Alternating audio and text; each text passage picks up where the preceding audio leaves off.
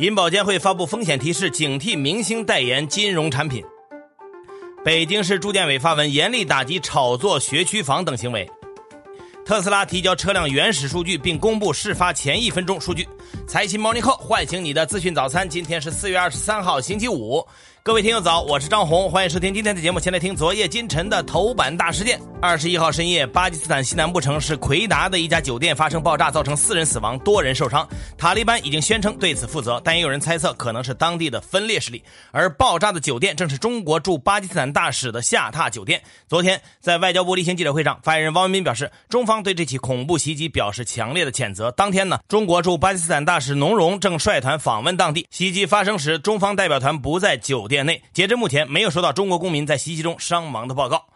昨天。针对美国参议院外委会审议通过了《二零二一年战略竞争法案》，全国人大外事委员会发言人尤文泽表示，这一法案充斥着冷战思维和意识形态偏见，粗暴干涉中国内政，对此表示强烈不满和坚决反对。他还强调，中美即便在某些领域存在竞争，也应该是公平、公正、遵守规则的良性、有序竞争。强烈敦促美国国会客观理性看待中国发展，切实尊重中国主权和领土完整，停止插手中国内政，停止审议推进这一法案。来，回到国内，事关。三亿人的职工医保个人账户改革终于落地。昨天，国务院正式发布文件，提出将个人账户中的企业缴费部分划入统筹基金，个人缴费仍保留在账户中，同步推动门诊共济保障，确保个人账户资金减少的同时，门诊保障待遇不减。同时，文件还明确，个人账户的支付范围扩大到整个家庭，自己的父母、配偶、孩子在定点医疗机构和定点零售药店看病或者购买药品、医疗器械、医用耗材时都可以使用。另外，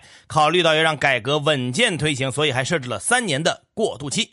最近呢，各类理财投资产品是层出不穷，一些机构呢还邀请明星代言推广或者站台，但存在过度宣传、承诺高额回报、误导性宣传等等问题，严重损害了金融消费者合法权益，这也引发了监管部门的关注。昨天，中国银保监会发布风险提示，提醒金融消费者要理性看待明星代言，做到。三看一防止，也就是一看机构是否取得了相应的资质；二看产品是否符合自身需求和风险承受能力；三看收益是否合理；四要防止过度借贷，切实防范金融陷阱。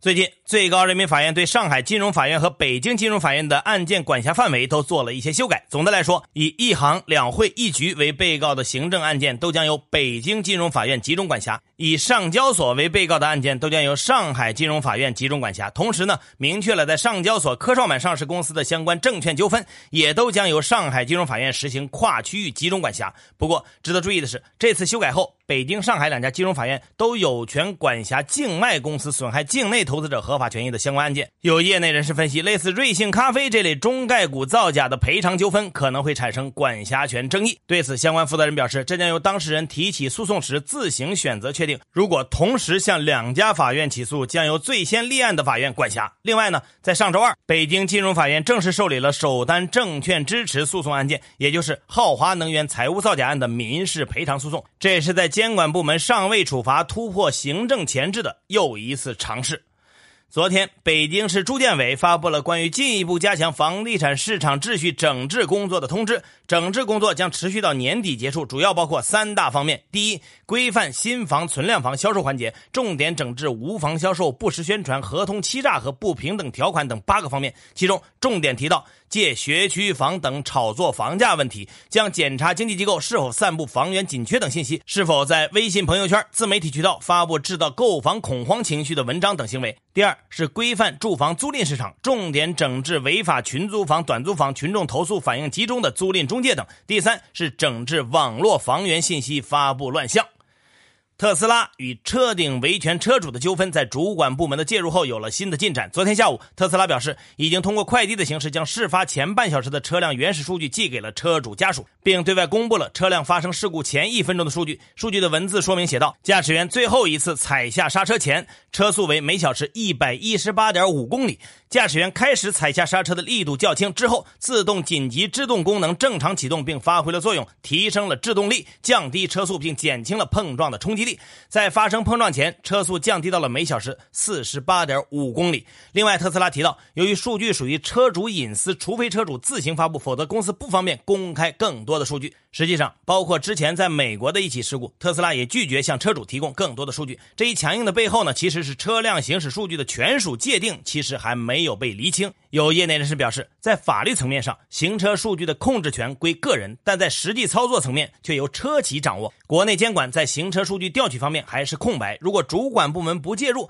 车主索取数据的行为就缺乏支撑。而且，基于保护商业秘密的目的，每家车企的数据形式往往复杂，即便是专业第三方机构也难以读懂。所以在司法过程中，如果遇到复杂的事故，消费者在举证方面也存在难度。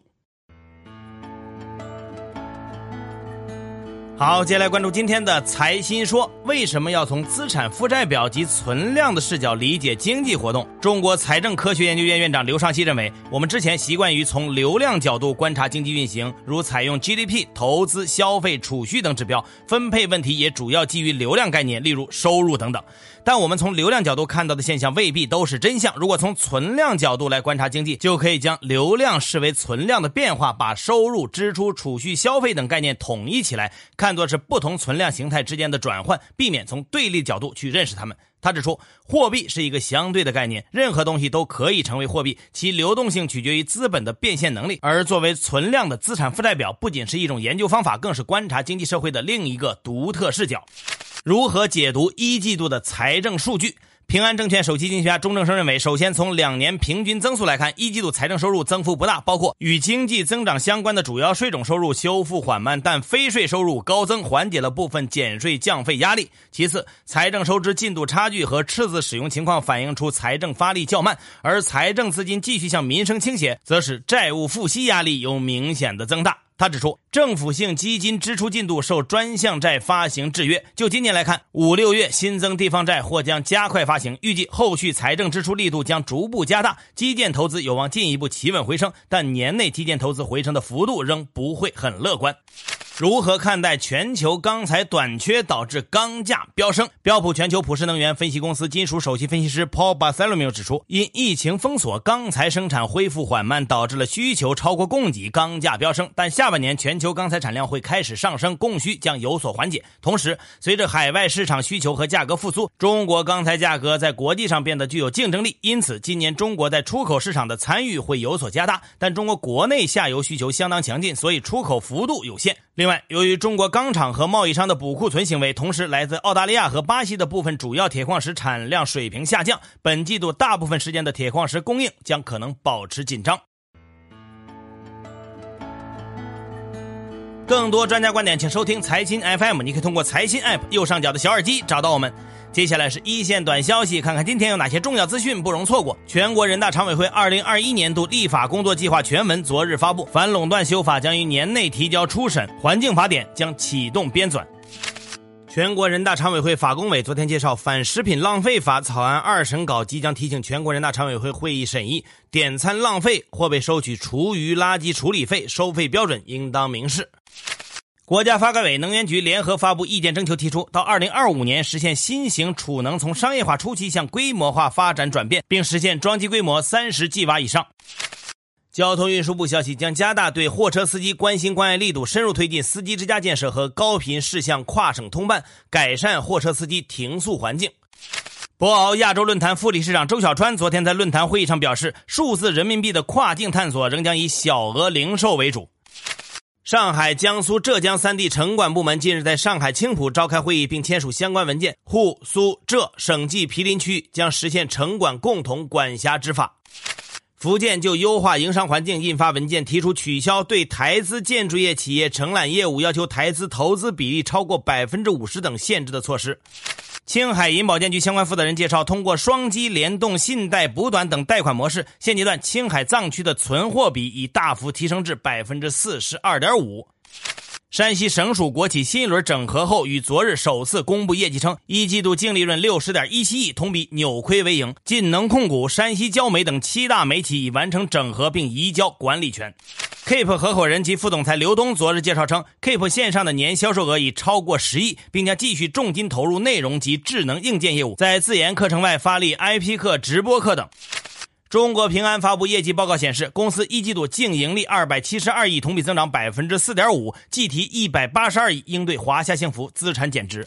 近日，宏达股份继续下修了亏损预期，预计去年亏损将达二十一亿至二十三亿，并称已将持有的四川信托股权账面价值减记为零。中央生态环境保护督察组昨天通报称，广西唯一的世界地质公园凤山世界地质公园遭到严重破坏性开发。江西乐安环保维权案近日受审，相关村民熊志超在取保五年后再次被控聚众扰乱社会秩序罪。昨天下午，上海市金山区一企业厂房失火，造成八人失联，其中六名为企业相关人员，两名为消防救援人员。搜救工作正在紧张进行。波罗的海干散货指数二十一号报收两千七百一十点，环比上涨百分之九点六三，创十年新高。专家分析，其上涨主要因素为中国对大宗商品，特别是铁矿石的需求增长，带动了船运价格上涨。近日，香港科技大学、香港大学和香港中文大学合作进行了一项疫苗接种者的抗体浓度研究，希望辨别接种不同疫苗后人体产生的抗体特性有哪些差异。当地时间二十号，乌克兰外长库列巴向媒体澄清说，乌克兰无意打破承诺去恢复自身的核武器库。印尼军方二十一号确认称，其海军一艘载有五十三人的潜艇当天凌晨在巴厘岛附近海域失联。接下来是国际资本市场，因拜登提议富人税翻倍，令市场承压，美股三大股指集体下跌，道指跌百分之零点九四，报收于三万三千八百一十五点九零点，纳指跌百分之零点九四，标普外指数跌百分之零点九二，热门中概股多数走高，优客联涨百分之二十点零八，上高涨百分之十二点一三，拓真生物涨百分之十二点零九，房多多跌百分之十一，跟谁学跌百分之九点二七。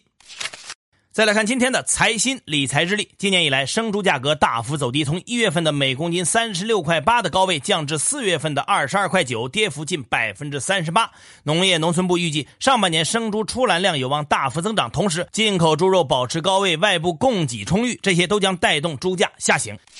最后呢，仍然是我们的互动时间。今天我们的话题是明星代言金融产品被监管提示风险。那各位听友，你接触过明星代言的金融产品吗？你认为作为明星代言金融产品要承担什么样的责任呢？欢迎关注财新视听的公众号，找到今天的节目推文，在下方评论你的观点。好，以上消息来自于我们财新网，还有新华社。各位安心上班，好好挣钱。下周一财新 Morning Call 依然准时上线，唤醒你的资讯早餐。